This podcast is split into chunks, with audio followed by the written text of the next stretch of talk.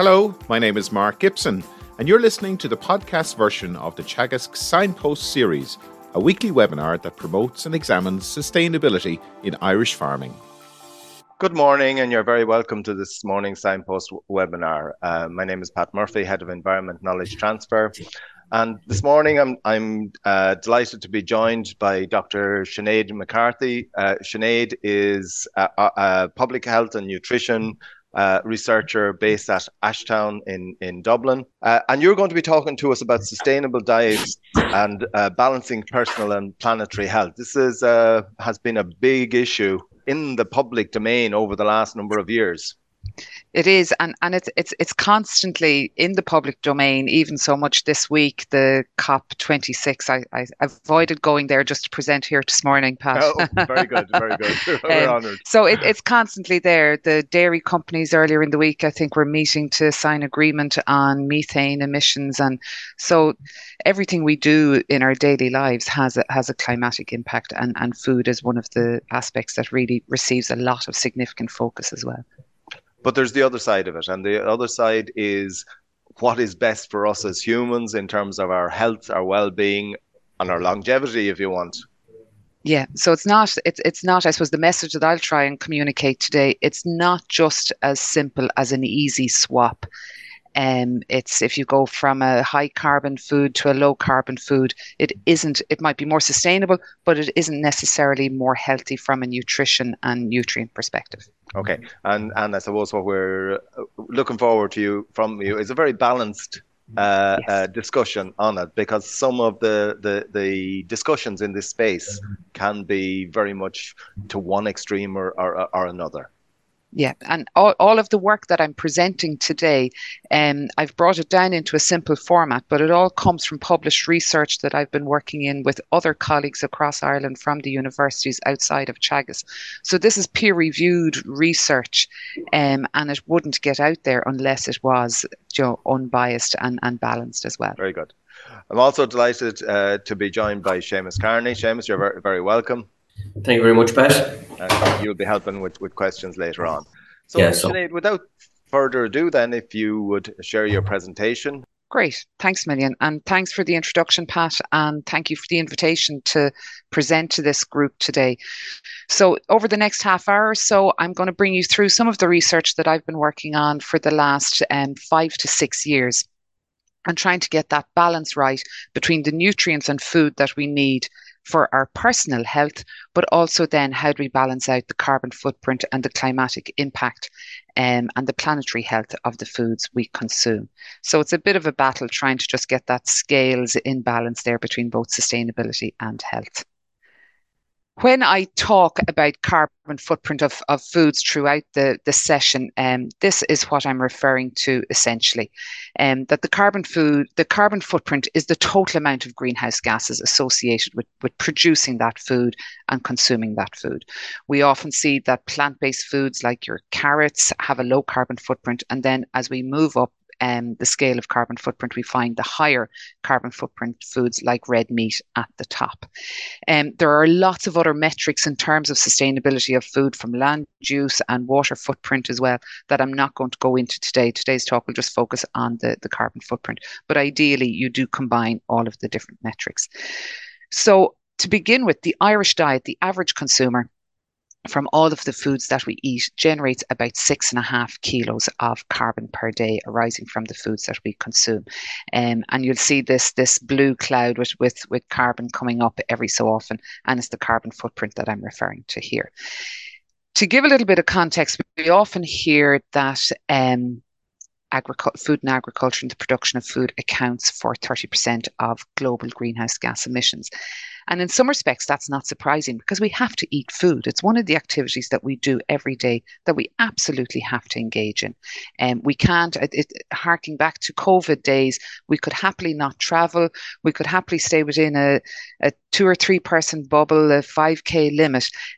But we always had to get to the shops and get our food. So it's one of the activities we just, for survival, we have to engage in. So to just give a little bit of context to food and carbon footprint, I want to talk for just a moment about the carbon footprint of everyday activities other than food consumption that we actually engage in. So what does 3 kilos of carbon footprint look like, or 3 kilos what do we do that generates 3 kilos of footprint? So here's the moment. There's my dog, Molly the collie. Molly is a fantastic, loyal friend in my household.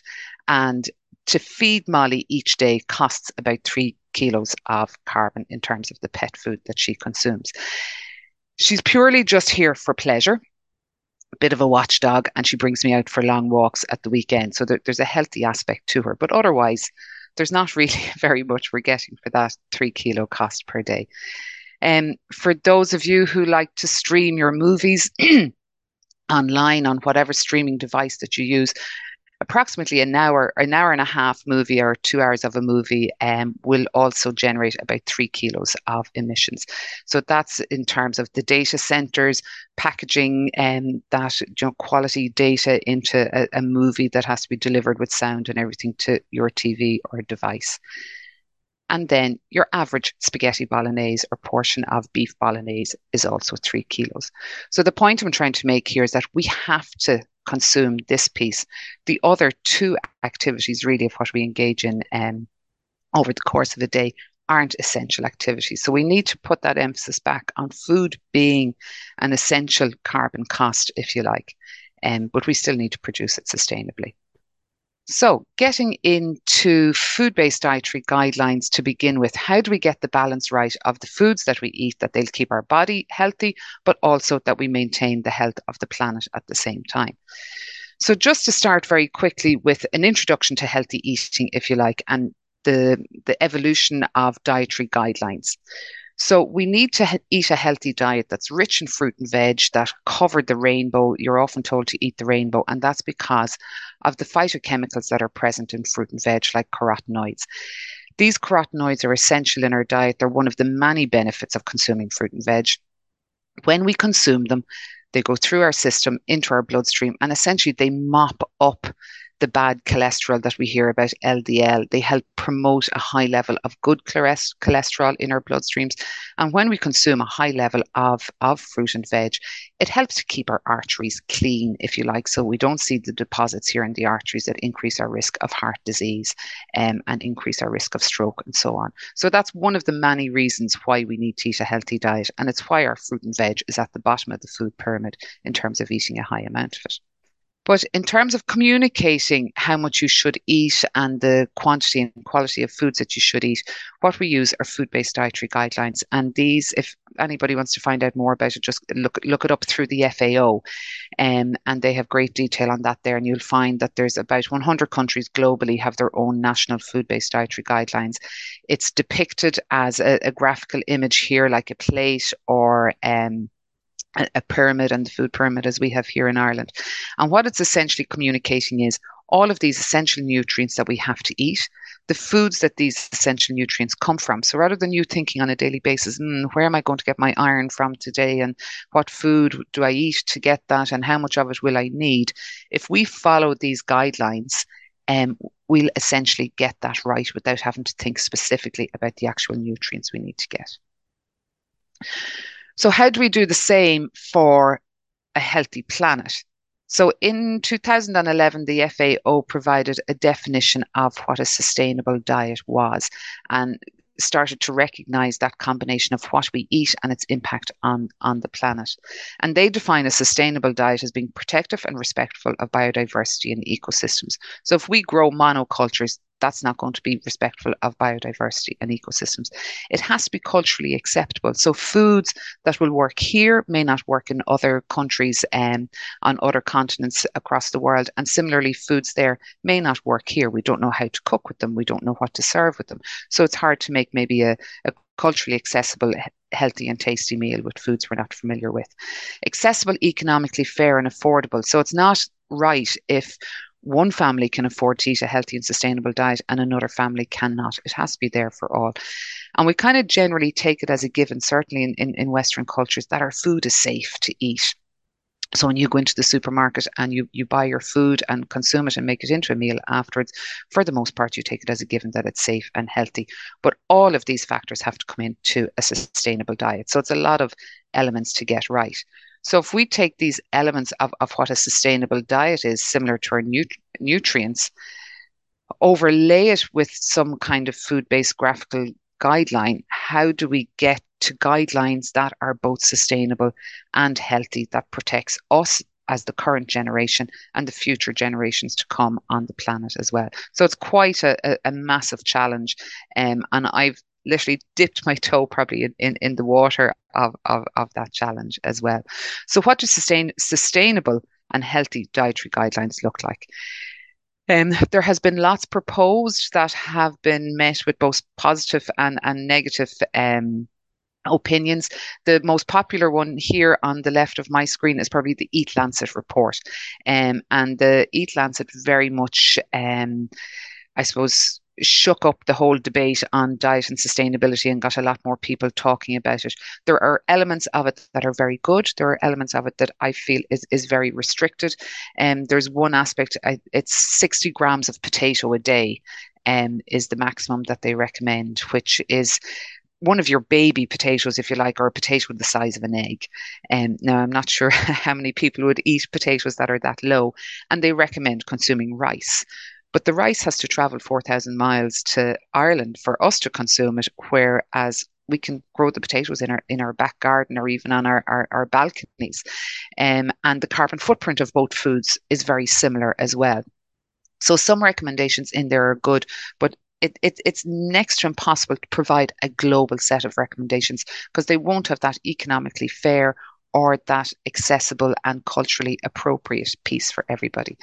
More recently, earlier in the summer this year, the Climate and Health Alliance in Ireland launched their report called Fixing Food Together, Transitioning to a More Healthy and Sustainable Food System.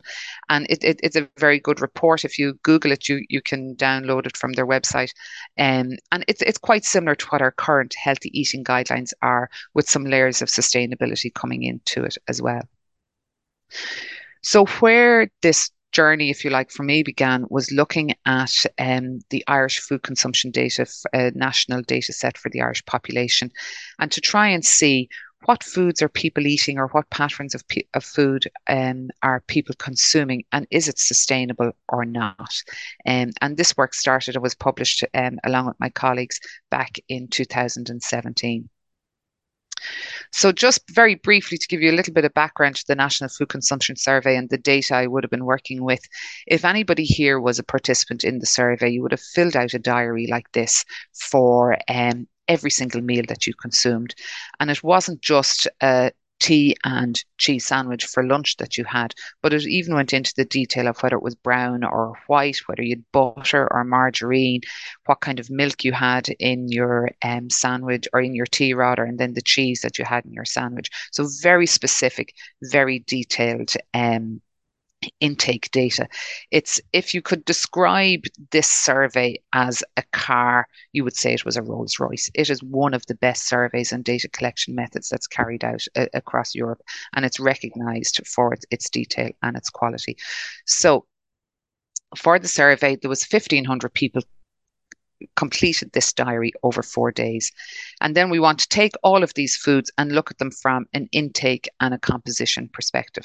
So when we're looking at the nutrient composition of foods, we use this book that's known as McCance and Widdowson Composition of Foods, and it is the go-to verifiable resource for nutrient analysis.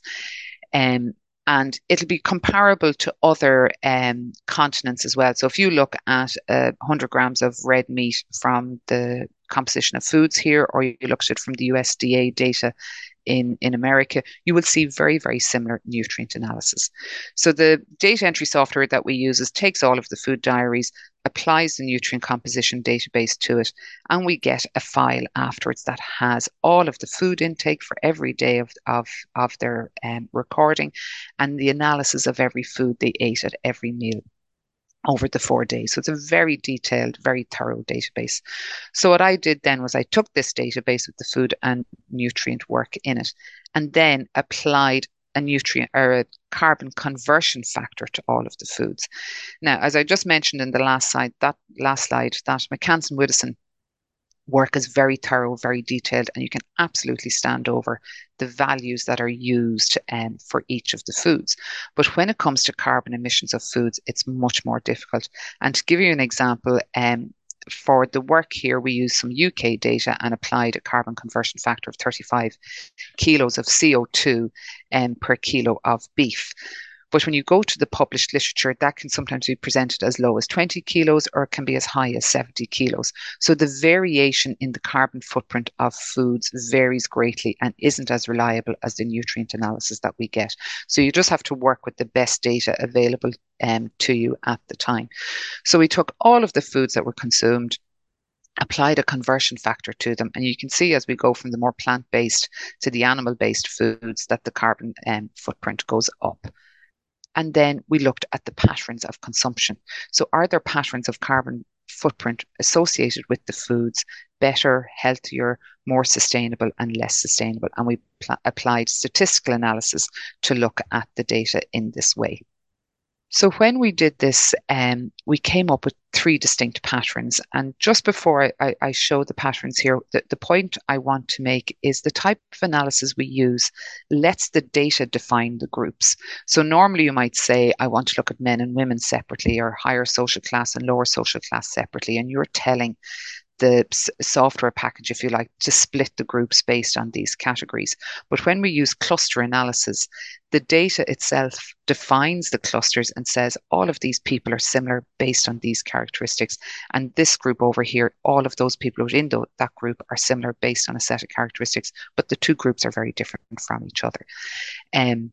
So when we did this, based on the carbon footprint we were getting from the foods we consumed, there was three very distinct patterns identified in the Irish diet. The first one was what we called an unsustainable group, and that was about 25% of the population. They had high intake of processed meats, high intake of your savoury snacks like your crisps and so on, and high intake of alcohol. They were more likely to be men and younger age group as well. Again, another approximately quarter of the population were what we call the nutritionally sustainable group. They had the highest fruit and veg consumption and in the diet. They had the highest fish consumption. They had the lowest red meat consumption, but they also had the highest dairy food consumption as well. These were meeting the most of the dietary guidelines in terms of BMI, weight, fruit and veg intake, nutrient intake, and so on. Whereas the unsustainable group were unsustainable both from a carbon footprint perspective, but also from a health perspective. They weren't meeting as many dietary guidelines. Then the third group was about half of the population, and we termed these the culturally sustainable group because it kind of reflected that cultural piece within the Irish context. Your meat and two veg consumer very much, if you like. They had the highest red meat consumption of the three groups. They had a moderate amount of dairy consumption, higher than the unsustainable group, but slightly lower than this nutritionally sustainable group. And they had the highest consumption of starchy staples, so your pasta, your rice, your potatoes, and so on. And that was approximately half of the population. They tended to be slightly older, again, more females in this group. And while they met more dietary guidelines than the unsustainable group, they weren't just as healthy as the nutritional sustainable. Now, if I was a betting person, I would have said this group with the highest red meat consumption are probably have the highest carbon footprint. And I was actually proven wrong. What we found was that the highest carbon footprint was in this unsustainable group. So they were generating the male values are on top here. So the men were generating about 9 kilos of carbon per day, while women were generating 6 kilos of carbon per day in this group. And in the nutritionally sustainable group, it was 7.7 for the men and 5 for the women, and then slightly lower in the men for this group. So although they had the highest red meat consumption, their overall carbon footprint of the pattern of foods they were consuming, not necessarily any one specific food, but the pattern of foods that they're consuming generates a very similar carbon footprint to that of the nutritionally sustainable. So in terms of an Irish context, you want to get somewhere in between the two of these groups where these are staying very healthy in terms of being nutritionally sustainable and a good carbon footprint. This group has a good carbon footprint, but we maybe want to get them aligned with more nutrient and nutritional guidelines as well. But it was certainly a surprising finding. The the alcohol here and savory snacks, these discretionary foods as they're known, they make a huge contribution to carbon footprint in the diet, and yet they're probably the least mentioned food when we hear the debate that's going on around carbon footprint and planetary health. So can we develop a set of guidelines that might work, that'll address both that healthy body piece and the healthy planet bit? And if you think of it, sometimes you don't need to reinvent the wheel. Sometimes we're doing something already and it might need a little bit of tweaking. And from that perspective then, I thought, let's take the food pyramid. We're familiar with it for about, it's been used in Ireland for over 30 years now. When the food pyramid was first launched, there wasn't a mention of dietary sustainability. Acid rain was the environmental concern of the day. So I started off with the objective that if we were to follow the guidelines on the food pyramid and something we're familiar with already, would that also be a more sustainable diet? So taking the food pyramid layer by layer, and if we start with the fruit and vegetables at the bottom, and I showed you at the start of the presentation why it's important to eat fruit and veg, and I'll put my hand up and say I'm guilty of not achieving the 5 to 7 servings a day, but it's something that I cannot emphasize how healthy fruit and veg are and how good they are for you in the diet. But as a population, the average consumption is too low. We're eating less than 200 grams, which is about 2.5 portions of fruit and veg a day. So we're less than half of our requirement. When it comes to the whole meal cereals and dairy foods, we're just about right with the amount that we're consuming. We could probably do it going a bit more on the whole meal side, but in terms of the overall amount, we're kind of getting it just about right. Similarly with milk, yogurt and cheese, our intake is approximately within recommendations.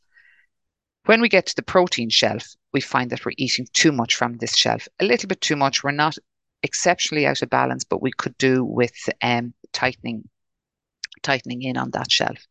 Fats and oils, again, are okay. And then we get up to the treat shelf. Now, the treat recommendation is not every day, maximum once or twice a week. So it's not once or twice a day, but that much over the case of a week or the length of a week. We're eating over 600 grams of fruit and veg.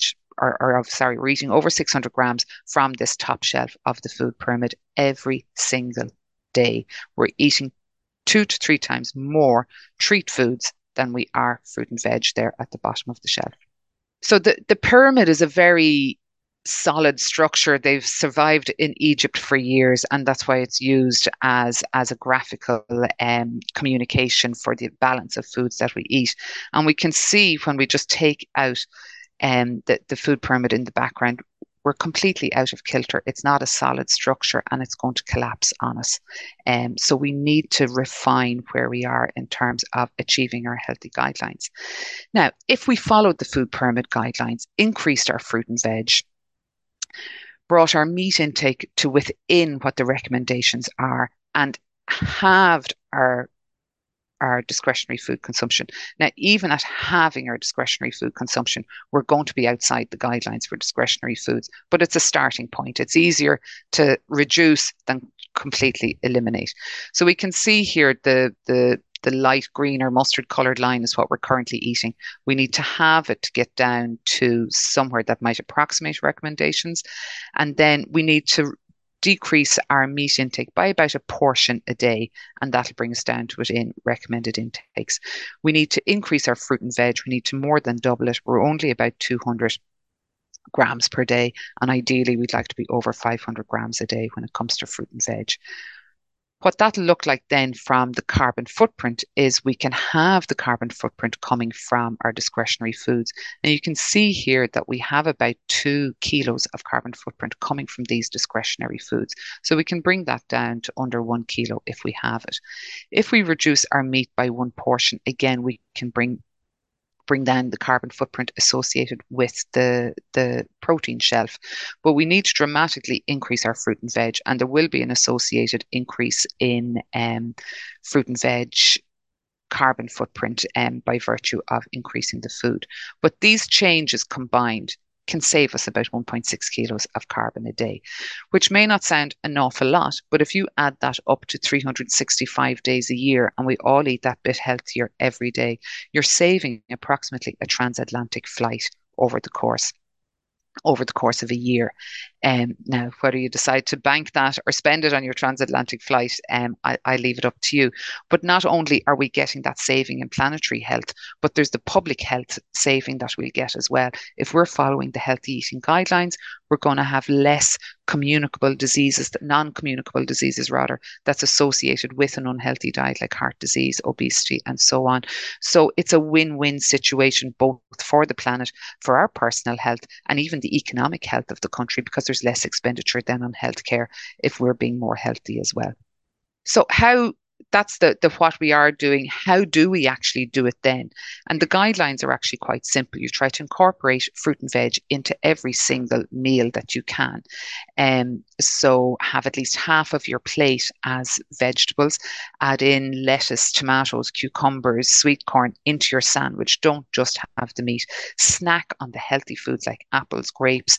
They're really easy and convenient. You can put them in your handbag, your school bag, your rucksack, and bring them to work with you, and you have it there, rather than maybe reaching for the unhealthy snack. Juice we can only have once a day. So if you drink the litre of juice with breakfast, it still only counts for one portion of fruit and veg a day. And then having stir fries for dinners. They're just easy ways to increase the fruit and veg. If we think about meat, you have your two hands, and approximately 2 palms of your hands per day is the amount of meat that you should be consuming. So that depends on how big your palm is as well. And then for treats, to keep it to the 2 days a week, Tuesdays and Thursdays, Saturdays and Sundays, definitely not today and tomorrow. So just maintain the 2 days a week, if possible, with the treats, and easier said than done. So going back to that 1.5 kilos that I just mentioned there that we'd save if we were to follow healthy dietary guidelines, that's one approach to being more sustainable, more balanced. There's a lot of approaches mentioned elsewhere as well. And there's one aspect of this I just want to speak about for the next minute or two. And so, should we change the food that we're eating, or should we change how it's produced, and what impact would that have? And it's very easy to say, completely eliminate all of the animal protein foods in your diet, replace them with plant foods, and you'll get a saving in carbon footprint. But realistically, how easy is that to implement? And are people going to do it? Changing consumer behavior is like turning a ship. It's very slow and a very difficult thing to do. So what might be the best approach, and what savings are we going to get if we take that approach? So I took the food consumption data and had a wee look with it to see if we could produce our food more sustainably. So before the food leaves the farm, you're looking at about 80 to 85% of the carbon footprint associated with that food happens on the farm. So can we produce it more sustainably? So as a consumer, when I have the food on my plate for dinner here this evening, I don't necessarily have to worry about the carbon footprint of it, because I know it has been produced very sustainably. So I've just explored some of those ideas. So if we were to, the first scenario, take all of the red meat out of the diet because it's the highest carbon footprint, and replace it with legumes. If we replace maybe half of the red meat with half legumes, keep the diet the same, but edit or modify how it's produced. So if beef or red meat could be reduced by 25% of its carbon footprint by virtue of implementing more sustainable practices at farm level. And I appreciate that comes with its own difficulties and complications, but this is just a scenario kind of discussion. If we keep the diet the same, but reduce the carbon footprint associated with producing beef by 30%, keep the diet the same, but reduce the carbon footprint by 50%. And this is kind of how it looks. And what you see, this 1.6 is coming up again. So if we were to follow a healthy diet, we can reduce our carbon footprint by 1.6 kilos a day. If we were to replace all of the red meat in our diet, so we now eat no more red meat, replace the amount of red meat we currently consume with legumes, we would save about 1.5 kilos or 1.6 kilos of red meat. Now, we can achieve the same by just being balanced in terms of how we eat. If we do a 50-50 mix of legumes and red meat, you'll see we're still getting about 800 grams of carbon per day from red meat, and we get about a 12% reduction, or nearly 1 kilo per day reduction in carbon footprint. And then similarly, if we leave our diet the same, but start to improve the sustainability elements of how our food is produced, we can also get reductions in the carbon footprint of our food. So if we could reduce the carbon footprint associated with producing red meat, and that's only one food we're changing in the diet, we could get up to 12% reduction in the carbon footprint of our diet by changing how we produce it and not changing our consumption patterns. So it's just, I'm not sure if my ticker here is actually, they're an awful nuisance when they're in the way. It's just showing there's a number of ways you can approach a sustainable diet. It doesn't necessarily have to go down the entirely plant-based route, that even just eating a healthy balance of what we're already doing, which might be a little bit easier, can achieve the same differences as moving into completely changing or completely eliminating foods that we are eating. So to just take this a little bit further and look at foods that we eat every day. I love to cook. It's my go-to thing at the weekend. I like to explore recipes and see what I can make for dinner. Now, I'm not going to claim to be a master chef, but there's nobody hasn't come back for dinner again. And usually it's met with success in the household. So here's one idea in terms of how to plan a meal, serve your dinner with a side of sustainability, an extra helping of health, and not cost the earth, literally and metaphorically. This is one of my go-to recipes for during the week. It's easy and convenient, and will feed plenty, and some left over for the freezer as well. The particular recipe book I use, this is the exact recipe that's in the book for the bolognese, 800 grams of beef and some other ingredients, and its recommendation is that it serves 8 people. When I apply the conversion factors I mentioned earlier to each of these ingredients, add it up, we get about 30 kilos in total for this 8-portion bolognese. And if you do an online shop, I popped all of the ingredients into one of the online retailers, and it was going to cost me €12.83 to buy all the ingredients for this meal. If we looked at per serving, the recipe recommends 8 servings, we get 3.7 kilos per serving of CO2 associated with this dish. We have about $1.60 per person it's going to cost to prepare each meal. But we get about, this is my fruit and vegometer here, we get about 1 serving of fruit and veg in this meal.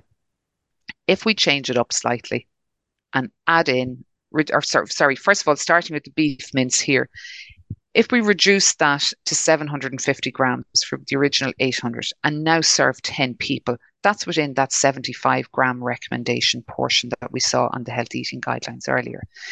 If we take some extra fruit and veg, and this is what will bulk it out, this is what turns it from an 8-portion dish into a 10-portion dish, add that into the bolognese. We now get, for all of these ingredients, we still have 30 kilos of CO2. So we haven't gone up in carbon. Our price has gone up very slightly from €12 to €15 for the total recipe. But seeing as we're getting 10 servings, it's actually the same price per serving, but it's got a lower carbon footprint. So being 3.7 kilos in the last slide, it's now 3 kilos for this serving. So we're getting a more sustainable meal, and we're getting more fruit and veg into it. So we're getting about at least two of our 5 a day out of this recipe here, all in the one go, at a lower carbon footprint and for the same price. So that makes sense from both the health and a sustainability perspective. Then we can start maybe seeing, if we start to include beans in the recipe, what difference would this make? And very quickly, if we do maybe half mince, half beans, we'll reduce the serving footprint to 1.8. So we're going from 3 down to 1.8, and it's slightly cheaper at €1.27. If we replace all of the 750 grams of mince with the same amount of beans, we reduce our carbon footprint even further, and the cost of the meal for 10 servings somewhat more as well. But And we have the similar fruit and veg, because that hasn't changed. And there's a whole debate that we can maybe discuss another time on whether we consider the beans to be veg or protein. And so that stays the same. If we look at the nutrient composition, and this is where we start to see that kind of difficulty between health and sustainability, we see when we go from the 8 portions to the 10 portions, our calories drop slightly because we're bringing in the fruit and veg. Our protein drops off a little bit because of the lower amount of meat that we've put in there. But our zinc, vitamin D, B12 is still quite good. When we bring in the beans, if we have the recipe that's entirely beans, so the 10-portion recipe with all of the meat replaced with beans, we now see our protein drops off significantly in this scenario. We also see our zinc drop off, our vitamin D drop off, which is already low in the population, and our vitamin B12 go down to 0. And then similarly, we see similar decreases if we've the 50-50 meat and beans, where the protein decreases somewhat, and some of the micronutrients decrease in the meal as well. So it's very hard to get that balance right. You need to be aware of what trade-offs you're making, if you like, when you go from one meal to the next, depending on whether it's plant-based or animal-based. The other important aspect to absolutely mention here is these diets aren't suitable for everybody. And one of the other areas that I do some research in is healthy aging and food consumption and food patterns in the healthy older population and prevention of sarcopenia, which is the loss of muscle mass, and protein for anybody over 65, or even to start thinking about it, you know, as early as our 40s. Protein is really important to maintain the muscle that we have, the strength and integrity of the muscle that we have, because if our protein goes down, we actually start to lose our muscle mass. So it's really important to maintain a good level of protein. And the protein that's in red meat is much more digestible and has a better profile of amino acids than the protein we get from plant-based foods. Zinc and B12 are two other really essential nutrients for the older consumer as well. So it's just to be aware of, if you make those changes to more plant-based, you do need to be cognizant and consider, where am I going to replace some of those micronutrients from? So I just am ready to finish up with some final comments here, and it's consider the consequences of your well-intentioned changes. So as I said earlier, I like to cook in the kitchen, and some days, sorry, that's just coming out. Some days I might attempt the flexitarian or even the plant-based meal. And when I did, this was the consequence of it. So one of my daughters could methodically pick out every one of the chickpeas out of the bolognese. She ate most of the veg, so I did well on that bit, but the chickpeas essentially went. But luckily, I've Molly, the collie, who happily consumed the plant-based meal. And then just again, in terms of the well-intentioned changes, this sounds brilliant. We're proud of our science centre. It's 100% paperless. And everybody's cheering, and yes, that's brilliant, great success, until you go to the bathroom. So on that, I leave it for questions. I have included, actually, just before I go to that, I want to mention the SUHI Guide Project. This is a Department of Agriculture funded project that I'm working on at the moment. I'm coordinating with UCD, UCC and Queens. And we have put people on 2 different diets. We've just finished this intervention study where one group of people have been put on a diet where they're following the healthy eating guidelines. And the other group of people have been put on a diet where they have a much lower carbon footprint and a lot of the animal protein taken out of their diet. So they have about a 1.5 to 2 kilo lower carbon footprint diet than the healthy eating guidelines.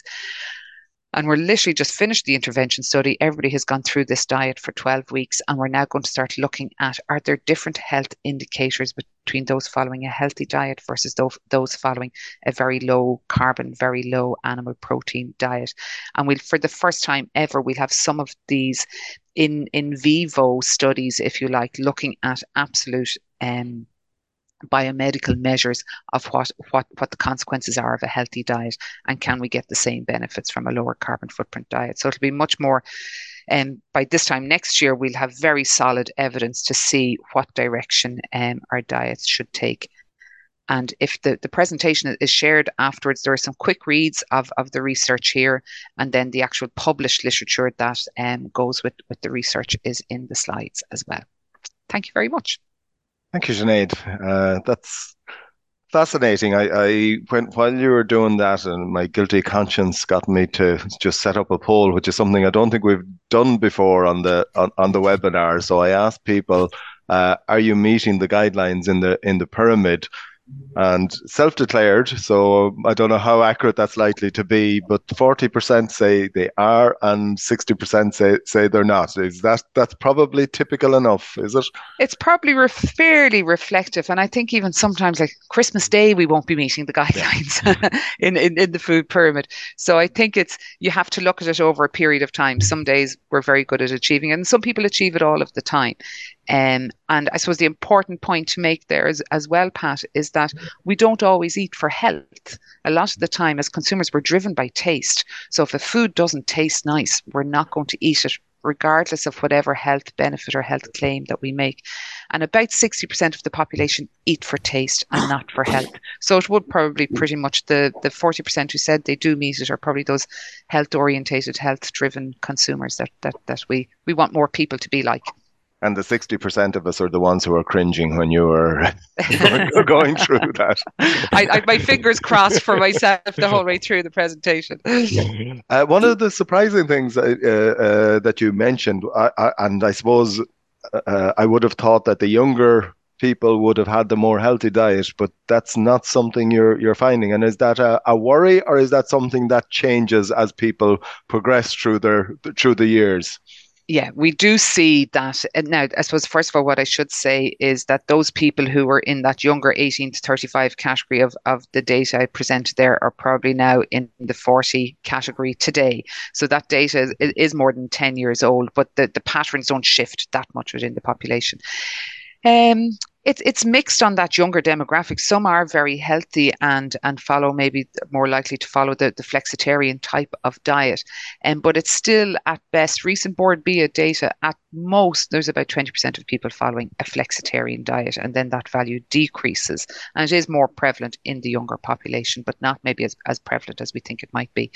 But you're correct in terms of, I suppose, as we age, the risks of a poor diet become more evident to us. So we're more likely to try and preserve the health that we have and turn things around and eat more healthily or reduce alcohol consumption as well. So there's always been, we see it across a lot of population data where you do see as you get older, the diet tends to get healthier.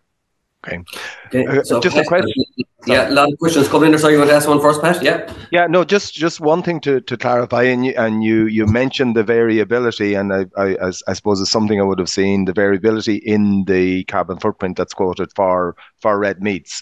And I suppose there's two challenges for you as a researcher, that you have international standards and you have then, I mean, the Irish red meat is effectively coming in with a 20-kilo footprint. Whereas internationally, that tends to be quite a bit higher. And the question then arises, what is appropriate to use in the studies, particularly when there's that big of a gap between what's quoted? Yeah, exactly. And I think that's why it's always really important. There's no... Where we use the McCance and Widdowson for nutrient analysis, and nobody would query your data when you're saying you're using that McCance and Widdowson. There is no equivalent in Ireland or anywhere else of that book for carbon footprint or any of the metrics for an environmental impact of food. And as you know, Pat, way better than I do, the different farming practices will impact that. So if you do an analysis in one country, it can be very different based in comparison to another country. And you can't go to the one reference for all of your values. You have to select lots of different references. So I think that the take-home messages there is not that the 35 I use is perfect or in the middle or absolutely right. And it is the animal protein that we see that variation on. It's when you look at the different databases, the plant-based plant-based foods like your fruit and veg are similar enough. Yep. But it's the animal protein where we see the big variation. And one, like, just even to point out as well, coffee, depending on what database you use, coffee can be worse than red meat in some databases it'll give a higher value, because if they're taking into account the changes of land use and deforestation, that really drives up that conversion factor of coffee. And then the other piece to just emphasize again is the discretionary food. So while the individual carbon footprint of each of the foods isn't very high, when we combine all of those foods together and see what we're getting from it in total, because we're eating so much of them, the carbon footprint coming from those foods collectively has a huge impact as well, but tends to be forgotten about in this debate. Seamus, as you say, plenty of questions coming in, so if you want to... and we'll start from the top there, Pat. So, Sinead, given our ability to grow fruit and veg in this country, if we were to move to a high proportion of fruit and veg, how might this affect our carbon footprint? Or would the Irish diet be extremely bland in winter when a lot of local fruits aren't available? Yeah, that's a brilliant question, and it's a huge question. Ideally, you would like to be able to provide the domestic supply of fruit and veg, and that what we would eat would be coming from local growers. And there's putting on, say, a very carbon footprint hat, flying it in from America or Africa doesn't have all that much of a carbon footprint impact relative to growing it locally. So that's one piece. But yet the kind of your intuitive head says it makes sense to get the one that's been grown locally over the road or anywhere in Ireland, really, given our small island, is relatively local. We have put in for funding, myself and some other colleagues have applied for funding within Teagasc to look at that very question. So could we meet that deficit in the diet with domestically produced fruit and veg? And if we were to meet it, what would the impact be? Are we going to have like bland months in the winter where you can't meet demand? Are people happy to give up strawberries with their Christmas dinner when it's not in season, if you like? So could we revert back to that in season and locally produced foods, and maybe look at kind of more traditional methods that would have been used some time ago to get through that leaner winter period, especially like going back to the fermenting and preservation methods that some of our parents might have used when there was less food being imported in that regard. But kind of, I suppose, it's kind of turning that ship around, and it'll also be looking at, can we provide foods that can be grown here as alternatives to foods we're importing? So say the avocado trend took off so much in the last number of years, but they're coming in mostly from the United States.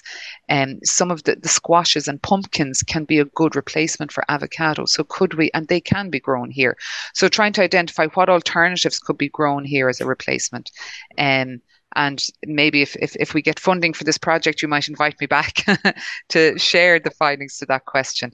But it hopefully could be somewhat possible even to fill some of that gap with domestically grown produce. Yeah, and I suppose there's another question there very similar there as well. Is there a need for policy at national level to stop importing foodstuffs we can obtain in Ireland, such as animal protein and certain fruit and veg? So including the fruit and veg, more important where it really comes from? It is, I suppose, the primary reason to stop importing would be to support national growers, but it's that age old question coming up to an election. Do you want to stop your electorate from maybe eating avocados or kiwis?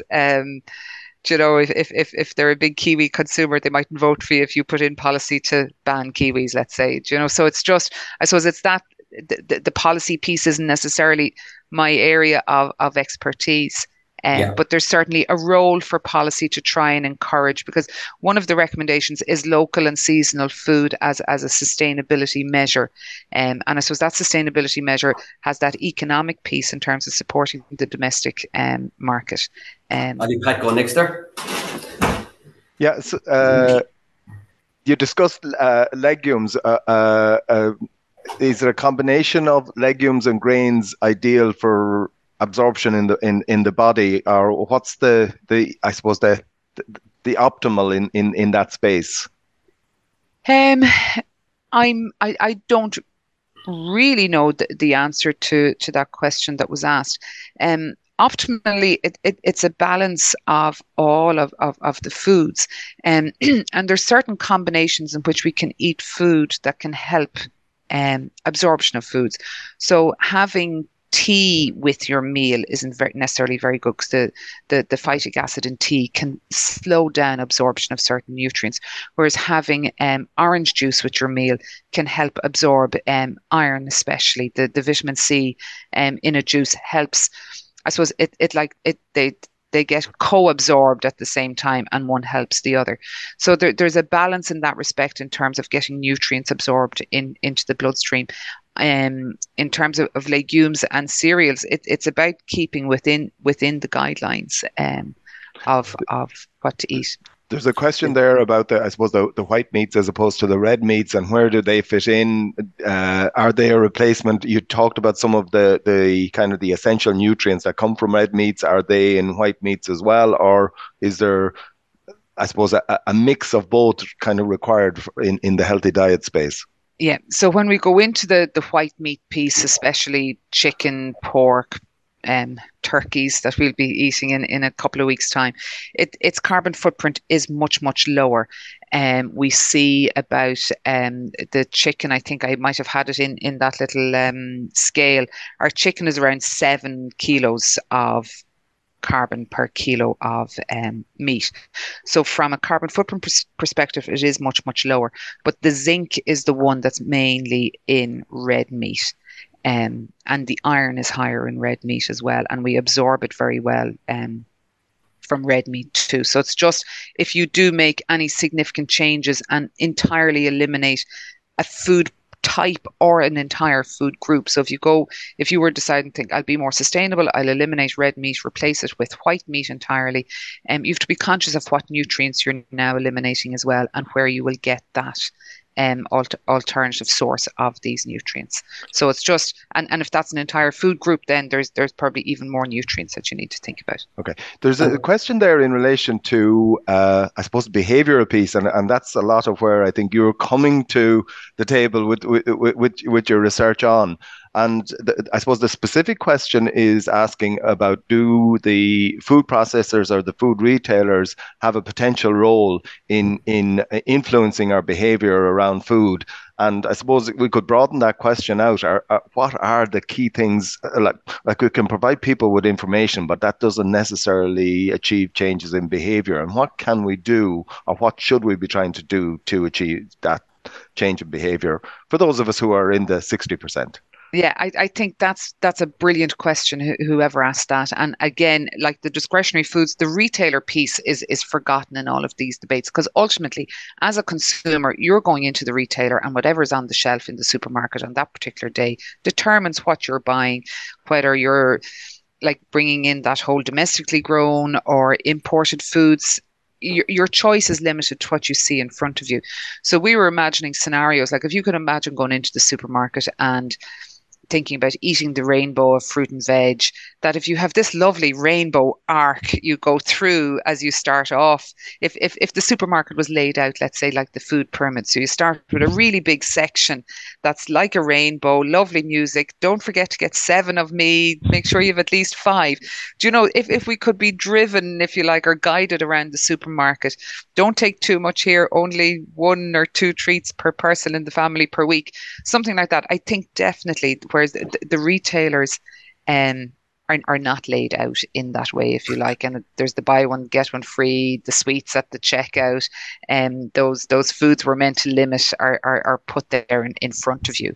And there was, like, say, for example, and that's like, that environmental piece is huge. There was one day I was when I was on my healthy drive, I was going from Dublin to Cork for a meeting, and stopped at one of the filling station places, Apple Greens or whatever they are, on the way down.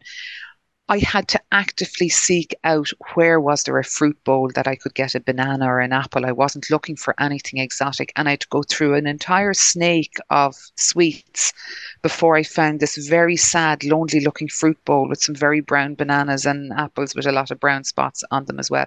So that piece isn't put up front in front of us. It's like, it's nearly, if you imagine turning the pyramid upside down, it's the stuff at the top we're presented with first. So it's retailers have a huge part to play in making that I suppose the healthy choice and the sustainable choice, the more easy choice for consumers as well. Just concentrate on the two questions. Yeah, so if we replace our red meat and dairy, if we were to replace red meat and dairy and replace it with plant-based food that's imported from all around the world, how will that affect our carbon footprint? And the second part, the next question was, if we reduce our red meat and a healthy diet, could we save more than 1.6 kgs of CO2, I take it as? Yeah, if we entirely take it, well, the scenario, that I'll answer the second question first, maybe Seamus. That scenario where I took out entirely the red meat, based on the current dietary patterns that were at that time for those 1,500 adults, with red meat alone, we'd only save probably about 1.6 kilos, because within the meat shelf, we also have the chicken and pork and other meats. So with red meat alone, that's about all we would save. That's taking into account the extra carbon you're going to generate eating the legumes. And so it's not as you're taking 35 kilos of carbon out of it. You're also putting in whatever kilos associated with producing the alternative food.